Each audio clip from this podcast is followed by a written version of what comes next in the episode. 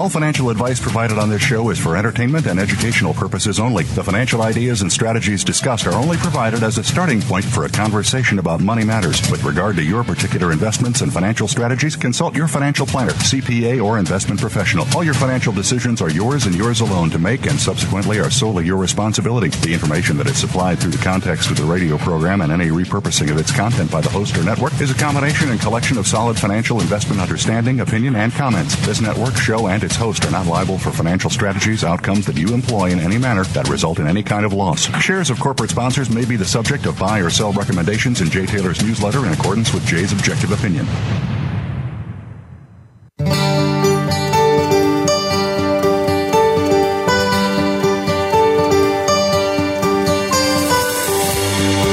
Welcome to Turning Hard Times into Good Times with your host, Jay Taylor. This hour will help investors fix issues and achieve personal gain. Now, here's your host, Jay Taylor.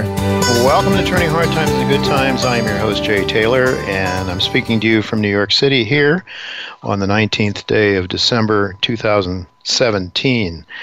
Uh, before I talk more about today's show, let me remind you that I am the editor of Jay Taylor's Gold Energy and Tech Stocks, and you can subscribe to my letter by going to miningstocks.com, miningstocks.com, or call us in New York during normal work hours at 718 457 1426 718 457 1426. Also, like to encourage you to consider subscribing to Chen Lin's excellent letter go to chenpicks.com. Chenpicks.com. I want to thank each of you for listening to this show, making it one of the more popular shows on the Voice America Business Channel. And I also want to invite you to keep your comments, criticisms, praises, and whatever coming to questions for Taylor at gmail.com. Questions for Taylor at gmail.com. We do want to thank our sponsors for making this show economically viable. Our sponsors for today's show NewRange Gold Corp, Bonterra Resources, Auryn Resources, Novo Resources, and Genesis Metals Corp. I've titled today's show How to Protect Yourself Against America's Growing Mobocracy. Richard Maybury, Daniel McAdams, and Michael Oliver return as guests uh, this week. Why has America turned from a country of compassion and individual liberty with limited government, where we were free to be the unique individuals God created us to be, to a nation with a government that is not only rapidly removing our individual liberties, but is also intruding and removing the sovereign rights of other nations to govern themselves. Why was it that former Chase Manhattan chairman David Rockefeller said that he is proud to conspire against the United States? What is our future likely to look like? What about the future rights written into the U.S. Constitution that guaranteed us the right to think, work, act, and worship God if we so choose? You know, I'm 70 years old now, but I can't remember a time in my life that there were more there were more divisions, more divisiveness in this country than than we see now. Not even during the Vietnam era when I was a young man was the venom venom poured out from all directions more severe than what I think we're seeing right now. Will the recent direction of events continue on the same path, or is there some hope for a return toward the basic rights of life, liberty, and the pursuit of happiness that our founding fathers risked their lives to give us? Those are some questions that we will ask Daniel and Richard Maybury later in the show. Then, uh, in the last segment today, we're going to get to Michael Oliver. Michael's usually with us in the first segment, but this week it seemed best to have him at the end of the show.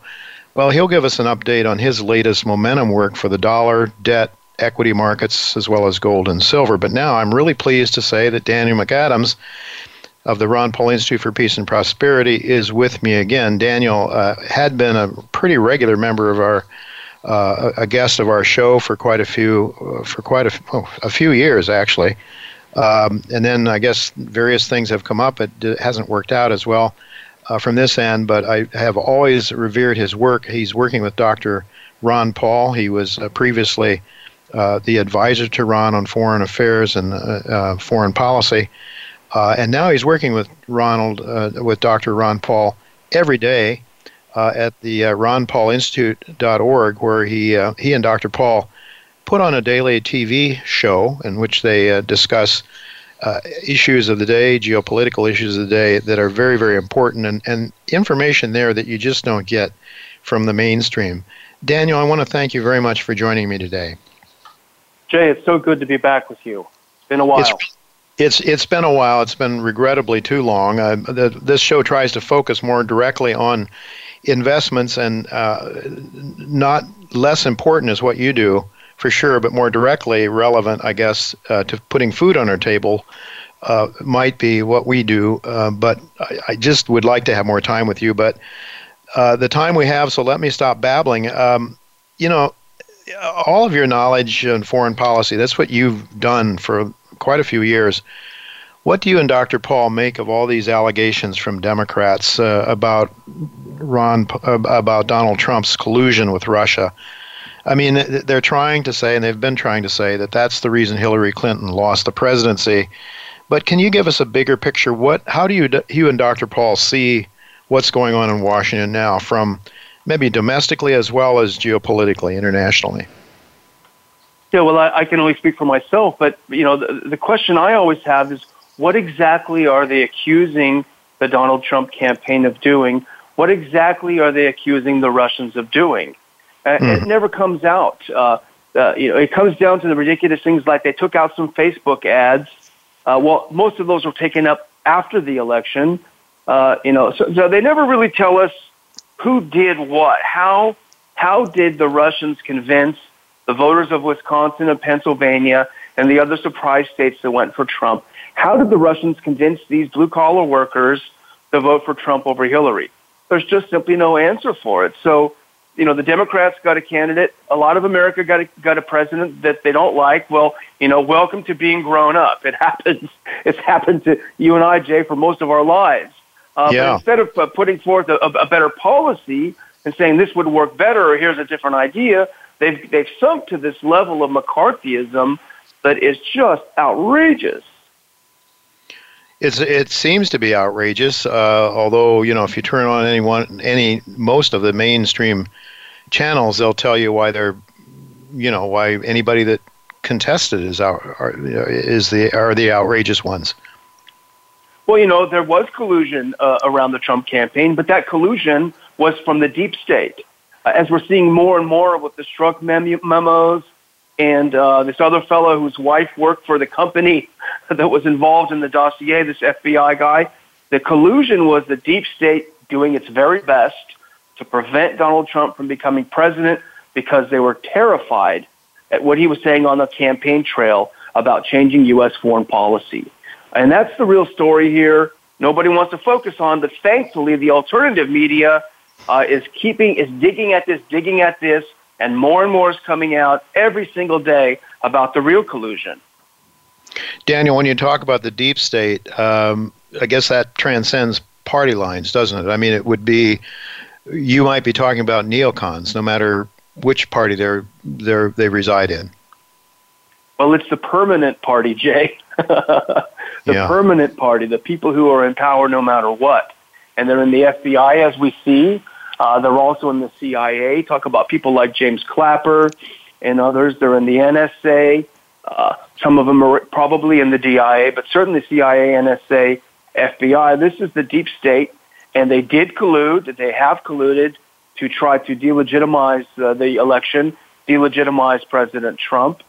And uh, that really is the real story. We're seeing smoking guns going off everywhere where there's not even a whiff of smoke on the Russiagate story after what? Well over a year of investigation. You'd think we'd see something by now if there was something there. Yeah, the way the leaks were coming out from every which direction, you would think there would be something out by now, huh? Um, something concrete, yeah. Yeah, Daniel, um, when we last talked, um, when you were last on the show, things were going on in the Ukraine and then Syria. Um, how do you think, how have things changed under the Trump presidency, if at all? Because when he was running for president, of course, he he talked about you know downsizing NATO. He talked about the no reason to be in all these different countries around the world, and there was some reason for hope that maybe the United States would pull back a bit from around the world, the Ukraine, Syria, and all of that. But what do you make of the of the geopolitical stance of the United States now, globally, and in particular, perhaps in the Middle East? Well, you know, candidate Trump really had his fingers on the pulse of the American people. Uh, you know, he's had he's made his career understanding uh, what the average people like and appreciate.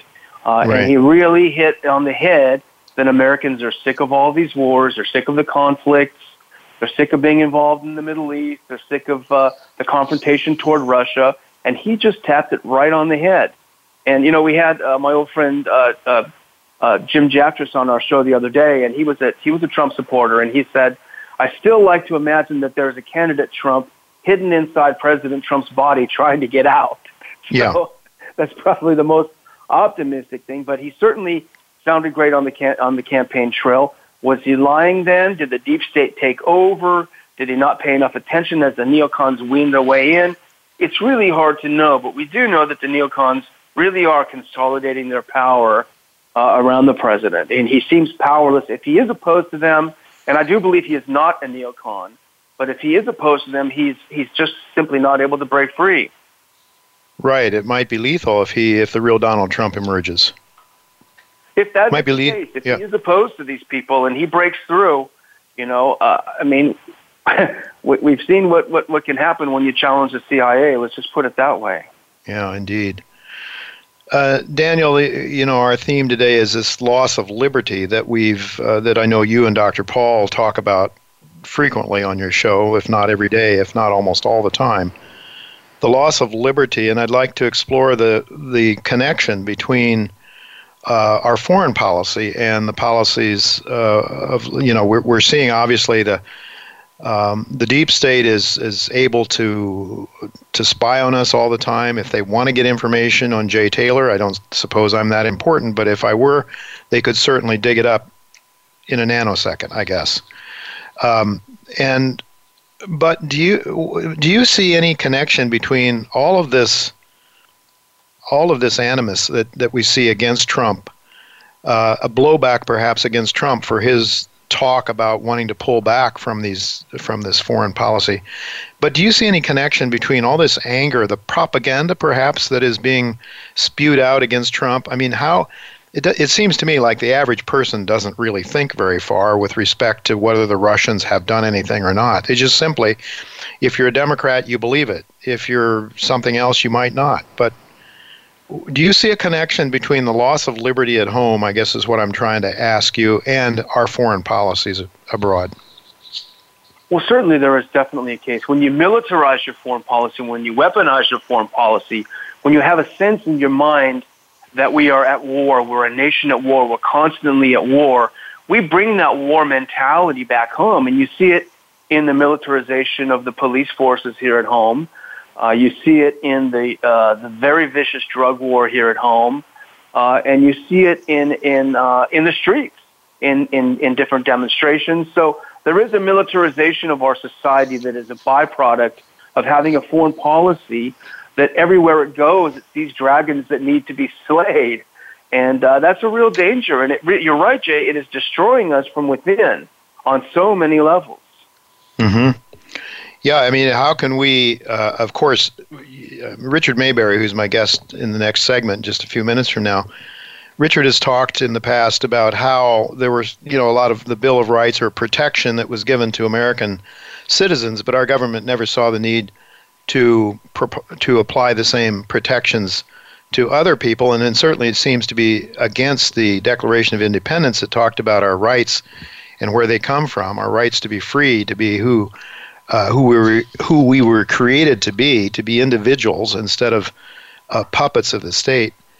Um, and um, you know, I just just it just seems to me very inconsistent that you know that that if we're going to do that kind of stuff overseas, it's going to come back to get us here too, and it certainly seems to be the case. But you know, you're uh, Ron Paul, who you work with, is the uh, is a consummate optimist. He's always believing uh, that that maybe things can turn around. So Daniel, within 30 seconds or so, what what are your thoughts on that? Is is I mean, obviously you have hope, or you wouldn't be out there working every day, you and Dr. Paul doing what you're doing.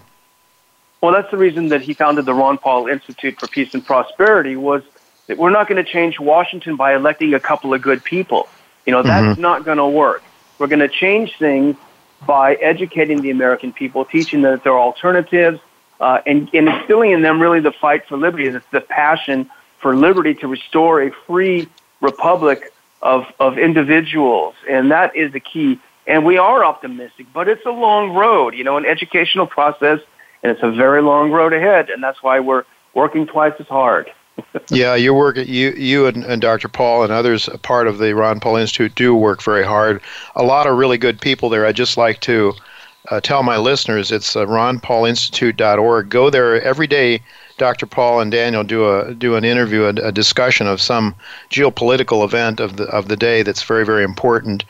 And also, um, this is a uh, th- this is a nonprofit organization. That's uh, ronpaul.org. And so, I would really like to um, to request those of you who are sympathetic with the efforts of uh, peace and prosperity that Dr. Paul and Daniel are are working so hard for, uh, you might consider giving a tax-free donation to the ronpaulinstitute.org. Go there in any event and learn uh, to know what they're talking about and follow the excellent work of, of both of these men. Thank you, Daniel, so much for being with us. Uh, we do have to do it more often. It's great to have Thank you again. You, Jay. Thanks so Folks, much. Don't go, Bye-bye. You're welcome. Folks, don't go away. Richard Maybury will be with us right after the break.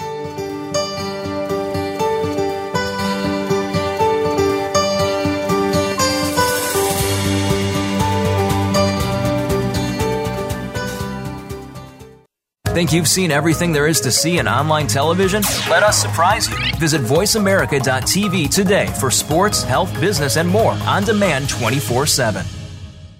Auryn Resources is a Canadian based gold exploration company focused on the company's flagship Committee Bay project, located in northern Canada, one of the best mining jurisdictions in the world. The company's current resource outlined by drilling thus far stands at 1.1 million ounces of gold at over 8 grams per ton. Auryn is operated by the same team that founded Asanko Gold, which is constructing a major gold mine in West Africa, and Cayden Resources, which was recently purchased in November for over $200 million. NewRange Goldcorp is a Canadian junior explorer focused on its recently acquired flagship Pamlico Gold Project, located in Nevada, one of the best mining jurisdictions in the world. Known as one of Nevada's highest grade gold districts, Pamlico was held by private interests for most of its history and remains largely unexplored. Drilling by New Range is already confirming the legendary grades of the district with intercepts up to 341 grams gold per ton. Well financed with no debt, NewRange is unlocking shareholder value at Pamlico and trades under TSX symbol NRG. When it comes to business, you'll find the experts here. Voice America Business Network.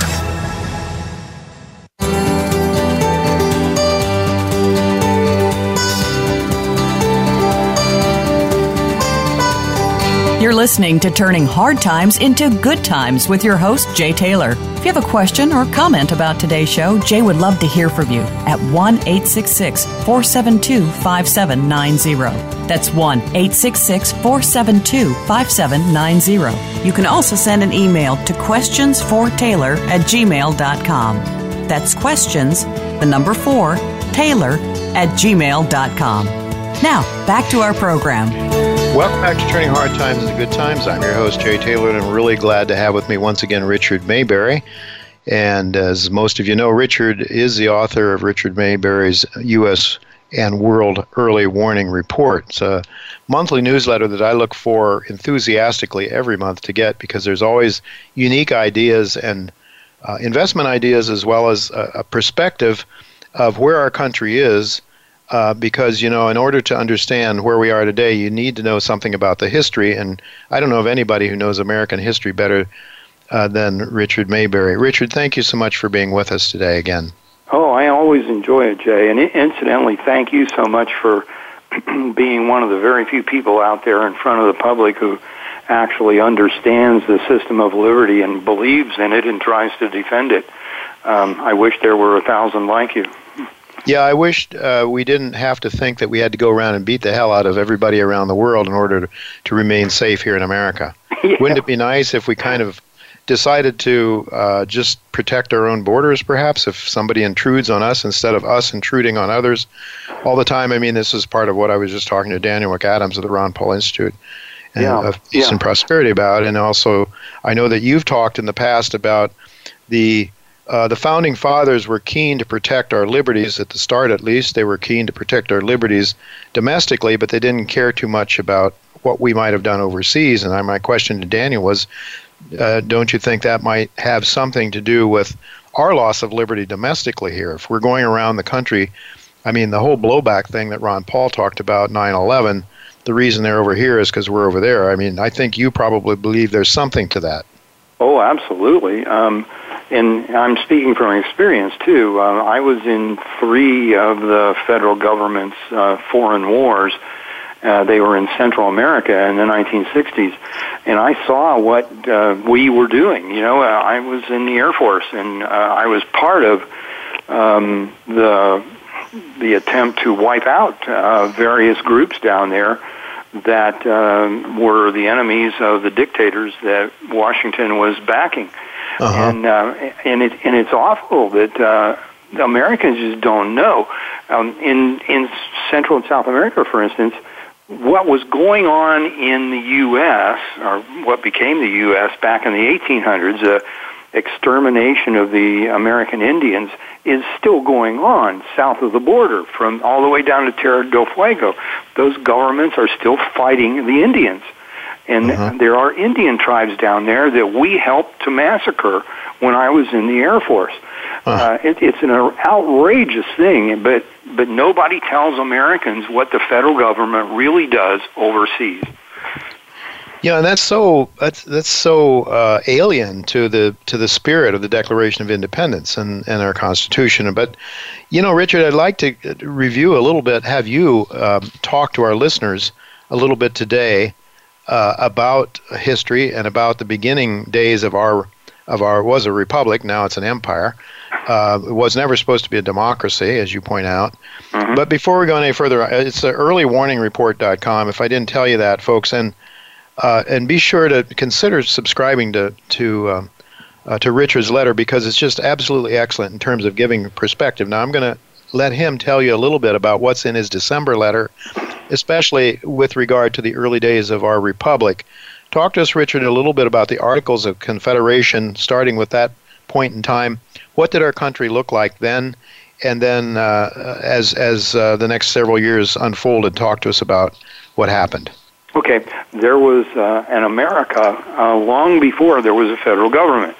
Um, the the so-called British colonies that were established here and were called America um, existed for centuries before the federal government did. It wasn't the federal government that created America. Uh, America already existed. These what became the state governments uh, were the government of America back then, and um, when the revolution broke off or broke out, the Americans were um, looking for a way to throw their government out of America, uh, throw the British government out because they were British. They they mm-hmm. they were trying to get rid. It was a rebellion, a revolution to get rid of their government. Well, they decided to set up their own new government, which was the Articles of Confederation, and um, that carried them through the revolution, got the job done uh, and it was a really tough job. yeah. So, so the Articles of Confederation worked pretty well, um, but um, the when the revolution was over, the uh, people like um, James Madison, John Jay, uh, Alexander Hamilton, who are called today, they're called the Federalists. Um, they realized that the state governments had become too democratic, and they were a threat to liberty. And we're taught today that democracy and liberty are the same thing, but there's nothing, nothing is further from the truth. Democracy mm-hmm. and liberty are opposites. And if you think about it, you can see it. How can a minority be free if the majority can decide their fate? Right.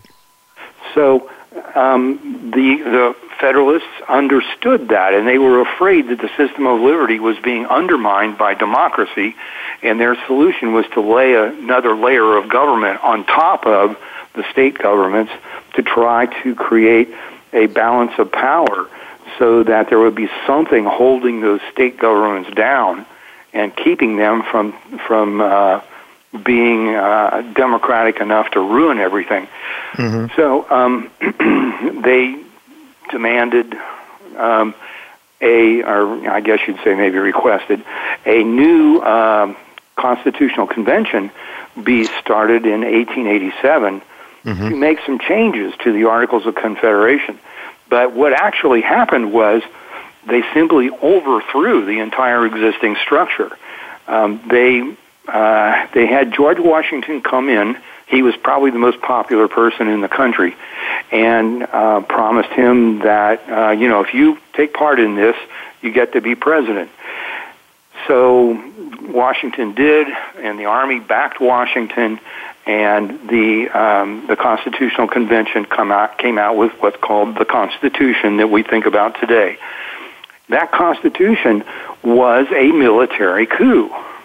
It's never painted that way by the Yeah. government-controlled schools, but Yeah. essentially, the the Federalists pulled off a military coup and put George Washington, General Washington, in charge of the new government, and and that government did have the effect of um, squashing a lot of the power of the states. It worked the way they wanted it to. Maybe not perfectly, but it sure did paralyze the states and and keep them from being too tyrannical, too too much mob rule. Yeah. It worked really great, you know, for a long time. Um, but essentially, the the people who are uh, interested in political power, the the power junkies in the country, eventually got control of the federal government, and um, so we have this monster that we have today, this very heavily socialist um, that that has almost unlimited power over us. Uh, we're all afraid of it. I mean, any rational person is scared to death of the federal government because it has essentially unlimited power. I listened to a little bit of your interview um, a few minutes ago, and uh, I think you pointed out that, that uh, the NSA and all these other agencies um, they can they can just get into your life anytime they want and do whatever they want with you, and um, you you essentially um, have very little rights left as an American. All you have is permissions, which is not the same thing. You don't have a right to freedom of the speech. You have permission to speak. You don't have a right to freedom of the press. You have permission to publish, and so on. And those permissions can be revoked at any time they want to scream national emergency. So um, this is no longer America, I guess, is what I'm saying. Yeah. The work work of the founders has been undone over the last 200 years, and and this is no longer the America that it was for for let's say the whole 19th century and a little bit of the 20th century. We've got a government that is the most powerful ever seen on earth, and uh, the founders would be terrified of it. I mean. Uh, they'd be scared out of their minds. They'd all be leaving, I think, and going somewhere else. We make it. we- We make King George look like a pussycat. Yeah, that's really true. Uh, one thing that, that Americans are not taught in the government controlled schools is that the federal government meddles in every other country. There is no country on this planet that the U.S. government does not meddle in. And my, you know, my researchers and I, we spent months one time working on this, trying to find a country where the U.S. government doesn't meddle in their politics, and there simply is none. Um, and, and most of that is what's called foreign aid. When the federal government pours money into some country, what it's doing is subsidizing the government of that country because that enables the people who are already in power to say during the next election, hey, you better vote for me. Look at all this largesse that I got from the, the Americans. Well, if you want Yeah. that money to keep flowing, you better vote for me. So foreign aid, which goes to practically every country still um, these days, uh, is really a way of rigging other people's elections. So we rig other people's elections, keep the people in control that our that our leaders want to have in control. Does that get then perhaps some commercial rights that we wouldn't otherwise have, perhaps intruding in their own economies, such that our corporations might get a leg up on, on their own, and, and or what? What there's got to be something more than just power? Are you? I know you're you're big about the power junkie thesis. I mean, that's really what you think is going on to a great extent. But there's probably a lot of other things too, economic things that that come into play as well. I would guess. Oh, sure. Um, once you've got a, a center of power where people have the ability to to essentially ruin you, then you had better be a friend of those people. Mm-hmm. And that's that's a, a lesson that goes back thousands of years in history. Whatever government is in power, if it's very powerful, then you've got to be a friend of that government. You've got to somehow influence that government, or they're coming after you. So, um, you know, every big corporation has learned this. Um, I think most wealthy individuals have learned it. It's just a fact of life. If you study enough history, you realize that to be without connections in Washington is to be in a high risk condition. So it, it, it is true that they, once they've got their connections, they use them to milk the taxpayers and do all sorts of other things that have more money flowing in their direction. But I've never met a business person who likes being hooked into Washington. It's it's uh, you know like like like Trump says, it's a swamp. Nobody yeah. wants to wade through that swamp, and business people generally hate it, but they're forced to do it. And once they're in there, they just take advantage of whatever opportunities arise.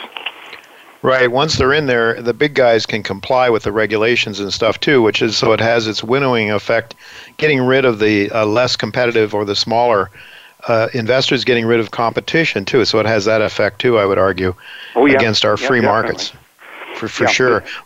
Richard, I'd like to ask you, um, going back to this, what what in, I'm sure you've given some thought to this, being the historian you are. But what if we had kept the Articles of Confederation? Would have that been better, in your view? Yeah, uh, definitely. For one thing, uh, the Articles of Confederation um, relied um, almost entirely on uh, militias for the defense of the country. In the militia, a, a good working definition is people between the ages of 18 and 50 um, who uh, are your ordinary citizens walking down the street every day, but they're trained as soldiers and they're equipped as soldiers. They're organized as soldiers, and if the country is in danger, they will turn out and defend the country. It was it was mostly those militias that won the American Revolution. Uh-huh. Um, Washington and, and the federal government, or and the the uh, okay, what was it called? Anyhow, Washington and his army um, were uh, given most of the credit, but actually the militias did most of the real work, and and the Articles of Confederation relied on that. Well, militias can't be used to march off to somebody else's country and invade Mhm. somebody else's country because Mm-hmm. they're the people that are growing the crops and doing all of the other Yeah. important stuff. Yeah. So so it's a, it's a fantastic system. It's wonderful for defense, um, and and it can't be used to get into other people's wars. If if you don't believe me, study the history of Switzerland because I they was gonna have say, that yeah. system. Yep. That's their system. So we had uh, to start with 13 colonies, 13 countries essentially. Yes. And then we again, each of those would have had their own militia. And if one tried to attack another, or I suppose if there was an outside power, like if England come in to try to take back their 13 colonies, they would have come together probably to protect themselves. Yeah, uh, um, early in the Revolution, some of Patrick Henry's speeches were devoted to exactly that, saying uh, the the people uh, in um, Massachusetts, for instance, were already fighting the government, and we people in Virginia had got to help them. And and his his his speeches were successful in rallying all of these militias to to go help the people in the north fight off the government. All right, Richard, we we're going to be running out of time before we know it here. I want to ask you about some economic things. I have to th- ask you. You know, I've I've been around long enough to. I was you know a young man, admittedly, when we still had a gold standard. But if we had retained uh, some sort of semblance of honest money instead of this fraudulent monetary system that we have now, where money is created out of nothing, and then re- used to redistribute wealth to the people that create it and control it, Washington, the bankers, we could have avoided a lot of the problems we're in today, though. I think you would agree with that, probably. Oh, definitely. Uh, it would have been impossible for the government to go into countries all over the world and make more enemies for us because they would have had to pay cash on the barrelhead. yeah, uh, right. Or taxes for it. The Americans wouldn't have yeah. liked that too much. Right. So right. it's the subterfuge of inflation, uh, the ability to to essentially counterfeit dollars that enables them to do an awful lot of this intervention in other countries, getting involved in other countries' uh, political situations, and then getting us into wars. Um, I think uh, you know gold is absolutely essential for real defense because people aren't going to turn out uh, to defend their country unless they're really, really sure of it. The government can't go hiring a professional military because it can't afford it unless there really is a, a big um, a big threat that the people are willing to get behind and and uh, or get or you know organize to to go after. Yeah, honest money would would bring about honest uh, geopolitical policies, policies uh, domestically and overseas. I would argue. Well, uh, we don't have gold. We have money that's being created uh, infinitely, uh, mm-hmm. massive amounts of it. The debt, the country's in a in a horrible position, notwithstanding a stock market that is going up when we really look at the reality of it, Richard, you and I believe, I think I'm safe in saying you believe, that we're in big trouble. And one of the things you talk about that most Austrian school economists don't talk about so much is velocity. And I noticed in your latest letter, you are ramping up a little bit at least hmm. the velocity. That is the, the, the loss of loss of confidence in the money. It causes people to turn the money over to buy things, not to hoard it, not to sit on it both domestically and internationally. What did you see or what are you seeing now that causes you to think that we're having a pickup in velocity, which should result or will result, all, all other things being equal, in higher prices? What are you seeing now that has you a little bit concerned about velocity? Um, both the price of real estate and the price of stocks. Mm-hmm. Uh, together, um, we've got two really big booms going on there. There's money flowing into those markets. Well, where is it coming from? It's the money that the federal government printed back there, um, you know, starting in I guess 2009 or so. Um, for years and years, they were printing money like crazy to try to um, uh, undo the the disorganization that Federal Reserve policy had created. They're trying to prop up things that were trying to go broke because they shouldn't have been created in the first place. Um, so they uh, they have we now have all of that money that's been printed up, which was mostly sitting in the banks. It's coming out and it's going into real estate and stocks. Um, we are told by the news media and the government that when the government creates money it just descends on the economy in a uniform blanket and everybody yeah. gets some share of it. Well, it's not true. It goes into specific locations, and the specific locations right now that it's going into are real estate and stocks. And I think what you're seeing there is people are starting to unload the dollars that they don't trust very much, and they're buying things that they trust more, which is real estate and, and stocks. They believe around the world, people are pouring money into the United States because they believe that um, they'd rather own something real than this paper trash that these these governments uh, put out. So I think actually, you know, we're we're much closer to a runaway inflationary boom than anybody really realizes. Uh, mm-hmm. When you keep seeing the the stock market going up like it has been, um, that you know that one way to look at it is that stocks are going up, but actually, I think it's a picture of money going down. Right. That's right. And, and I think that's that's the reason you need to own real money, uh, gold and, and silver and that sort of thing. You mentioned also, with just a few seconds left here, that platinum is on a tear now, Richard. Palladium. Or palladium, yeah. Mm-hmm. I, think, I think there's a shortage of palladium coming out of Russia and and other uh, other suppliers, South Africa and so forth. But it's you know again, I think that though the velocity side of the demand side may be part of what's going on. I'm noticing also in my inflation deflation watch, which I have in my newsletter almost well, I keep track of it every week, that we're seeing a breakout in inflation as well, and that that includes stocks and bonds and commodities as well. So I, I, I didn't find it surprising. I'm much in agreement. My gut feel is that we are heading for uh, uh, some inflation, and, and because the money is turning over, people are saying they're not sure they want to hold this uh, worthless paper, as you say. Again, I know there's so much more to talk to you about. Uh, your investment strategies, uh, defense stocks for sure have been on a tear. You've done very, very well. You point out in your newsletter that uh, and you point out names and things too, uh, different companies that you talk about from time to time that have done extremely well. Mm-hmm. Uh, we've had discussions before about defense stocks and the morality of uh, why it's not immoral, from your point of view, to hold those uh, stocks of, of companies that kill people. Uh, that's a discussion for another day, but you, you do provide some good rationale for that, for sure. Uh, and and I know that you you really keep track of these things. You provide good concrete ways for people to protect themselves, their wealth, and their families. So I would suggest very strongly people go to earlywarningreport.com, learn more about Richard's work. Uh, we'll try to have him on this show now and then uh, once a month if possible. Richard, thank you so much for being with us again. We do have to go now. But, okay, uh, it's been great. Again. We'll look to do it again sometime soon. Thank you very mm-hmm. much.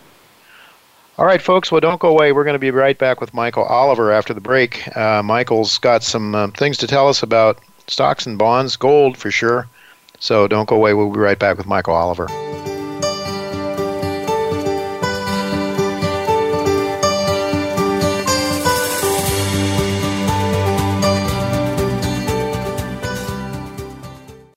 Become our friend on Facebook. Post your thoughts about our shows and network on our timeline. Visit facebook.com forward slash voice America.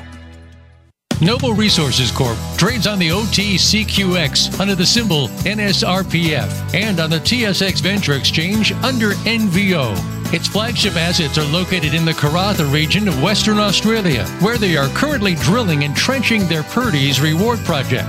In addition, Novo has partnered with Sumitomo Mining Corporation to advance its Beaton's Creek Gold project toward production.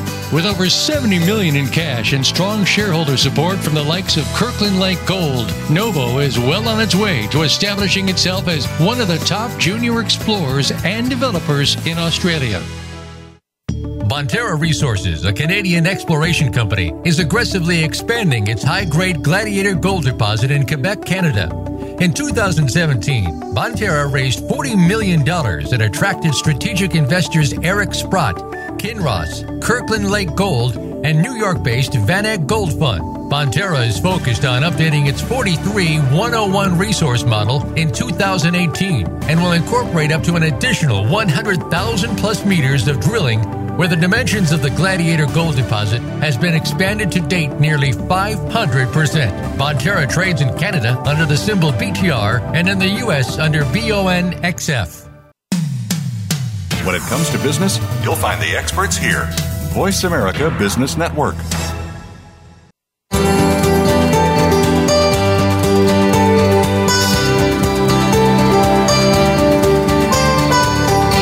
Listening to Turning Hard Times into Good Times with your host, Jay Taylor. If you have a question or comment about today's show, Jay would love to hear from you at 1 866 472 5790. That's 1 866 472 5790. You can also send an email to questionsfortaylor at gmail.com. That's questions, the number 4, Taylor at gmail.com. Now, back to our program. Welcome back to Turning Hard Times into Good Times. I'm your host, Jay Taylor, and I'm really pleased to have with me Michael Oliver. He's usually with us the first segment, but today I decided to have him on at the end of the show, given the content of the first two segments with uh, uh, with Daniel and um, uh, and and with Richard Maybury. Uh, Michael, uh, thanks for joining me again. Glad to be back, Jay. Um, I'm clear enough. I'm on my uh, cell phone now yeah, yeah, I, yeah. I, understand, but you sound pretty good uh, okay, okay. for now. So, um, OliverMSA.com, folks. OliverMSA.com. You hear it from us every week, and uh, whenever or whenever Michael's on, uh, you should hear it from us when he's not on too, because he does such good work. Um, Michael, in one of your recent weekend misses, you warned the long-dated U.S. bonds, the Jap- Japanese bonds, German bunds that they're all in looking like they're in some big trouble in 2018. You, mm-hmm. You're seeing it. You're seeing it that way still, oh, yeah, right? Absolutely. Yeah. No, it's when I have uh, when you look at a price chart of those bonds, uh, German, Japanese, and ours, um, you don't quite see the vulnerability. But when you look at a momentum chart, an annual momentum chart, going back a decade or so, you really see the structural vulnerability. And the numbers are going to jump uh, in January. Uh, as of 2018, the three-year average is going to move up, which puts the annual momentum structures that we see uh, in dire straits. Um, in other words, our current price level is going to be threatened uh, by the rising three-year average, what, such that the momentum chart is going to likely break down next year, highly likely. Uh, in fact, the bonds are in a default position. In other words, where they are right now is unacceptable when they open January because if they close anywhere, close out the month of January anywhere around where they are now, they blow out massive support structures. And the JGB is the most egregiously manipulated bond in the world, uh, maybe other than the Italian bonds, uh, are uh, one point away, and they're one just below 151. They can't close out a month much below 150 next year. Uh, they break down.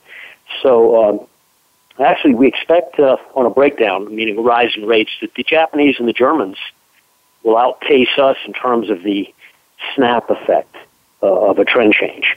Uh, because we weren't quite so egregiously manipulated as they were.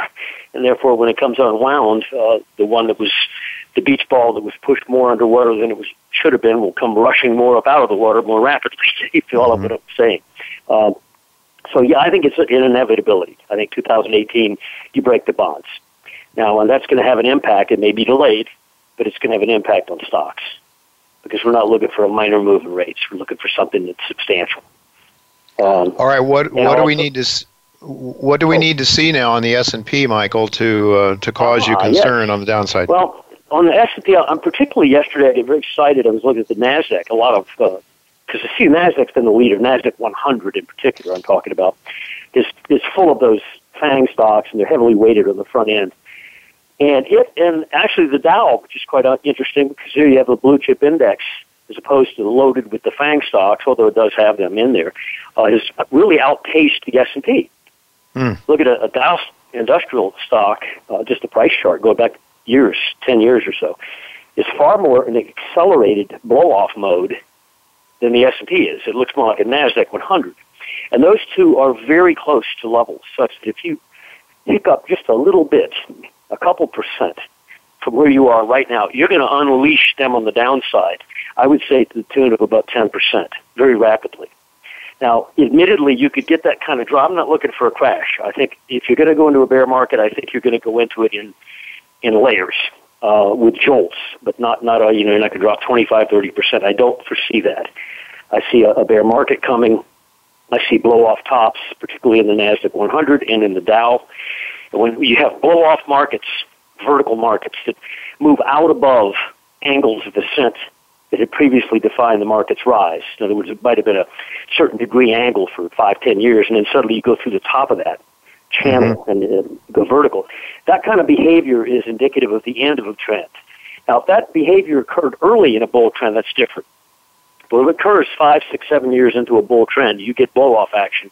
You can count the months; it's it's going to end it's the way markets terminate with the, mm-hmm. the you know unusual excess and eagerness to own it. Mm-hmm. And uh, when those come unwound, they really come unwound. Uh, and that's what it looks like we're doing here. Is we've had a blow off in uh, the Nasdaq 100, the FANG stocks, and in the Dow Industrials, and uh, yeah. it won't take much to uh, really unwind them. So and you have the same a time. Uh, go ahead. Go ahead. You, you, so you have a rising interest rate environment here in these sovereign risk um, bonds, you would think that the governments are going to do what they can to try to. Well, sure. No. What, what, what can that, they do? On the other hand, you know, there's a reality out there. And, and just like in you know nature, there's a reality that you can't yeah. break its rules forever, where you, you'll suffer.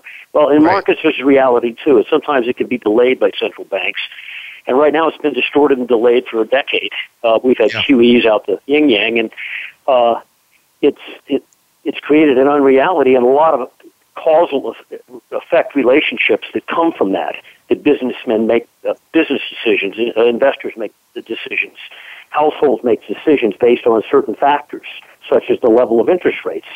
Well, if that that's a false reality that you've based all your decisions on, and many of your decisions and the consequences thereof are not going to be what you thought they were because right. if those rates shift because they were unreal, then all kinds of things get upset.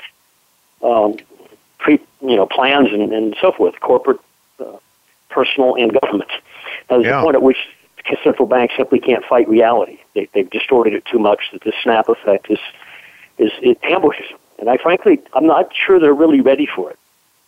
I'm, yeah. I, I'm not at all sure that they're aware of what they're facing uh, at all in terms of the well, unwinding effect. Well, they certainly don't want us to think they're unaware or that they're not ready. Well, that's that's for right. sure. So maybe a lot of it is just posturing what they're saying. Uh, they're, you know, it's a little propaganda, I suppose. But in any event, uh, it, it, certainly would seem to me that a, in a rising interest rate environment, that that couldn't be terribly bullish or shouldn't be terribly bullish, one would think, uh, for the commodities. Yet you're pretty mm-hmm. bullish on the commodities, especially oh, yeah. the soft commodities, I believe, heading into 2018, yeah. right? The, the grains and the meats in particular, which were not players over the last year and a half. They, all they did is lay, you know, they laid at their lows. Uh, they were, uh, in fact, a negative impact on the, let's say, the, the Bloomberg or the CRB index. Uh, and I think they're about to have an uprising, just like the bonds are going to have a downrising. Uh, the structures are equal and opposite the other way on grains, for example, and even cattle. That uh, they're basically all you have to do is hick up a percent or two higher than you are now in those markets, and I'm going to blow out the top end of basing patterns on annual momentum to go back uh, much five years.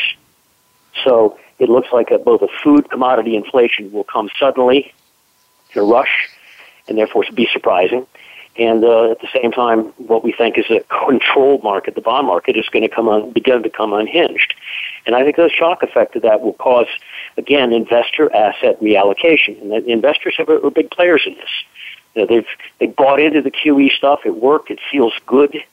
It's, it still feels good. It feels static right now, uh, particularly U.S. market. Uh, and therefore, you, it's just like the Bitcoin. It's inducing you know, irrational behavior and uh, right. untested ground and, and emotions. And when that comes unwound, it's uh, chaotic. All right, Michael, with one minute left. Yeah. Uh, we've only got about a minute left. We haven't touched on gold yet. It seems like your 1245 line in the sand to go neutral might hold again. What do you think the odds are yeah, for no, it? I, I think so. Uh, and this that's the third time since December last year, then in July of this year, and then again recently. I didn't want to see a certain number violated, in this case on a weekly closing basis. So I didn't want to see it close under 1245. Right. We suggested maybe go to neutral if that happened, or, or hedge with uh, GLD puts to go out to February. You don't need much time on this because the vulnerability window is short, I think. But they've rallied 20 some dollars, or 30 off the recent low. We're at 1262. Uh, I think if you close the month out much above about 1263, that's a solid sign that you've seen the low. And there's also a trigger level that isn't just solid sign. It's, a, it's like breaking through a hurdle up around 1283 on a weekly close. I think you're going to launch back into the 1300s again. So right now we're 1262 basically on the, on the spot contract, and it's looking steady. Uh, and the dollar is also getting weak again.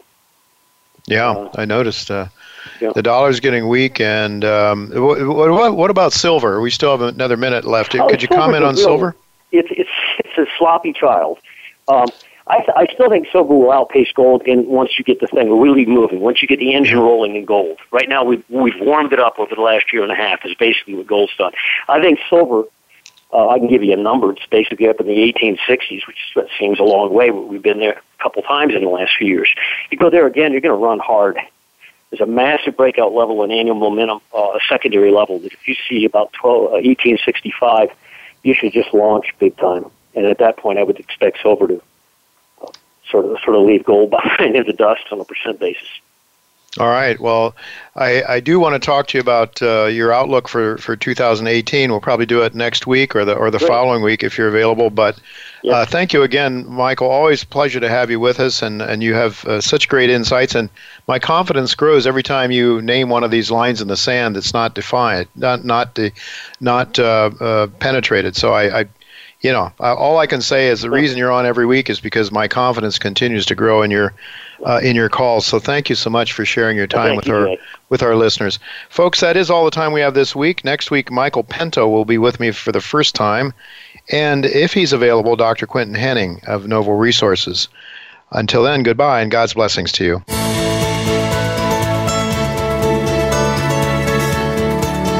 Thank you again for listening to Turning Hard Times into Good Times with Jay Taylor. Please join us again next Tuesday at noon Pacific Time, 3 p.m. Eastern Time on the Voice America Business Channel.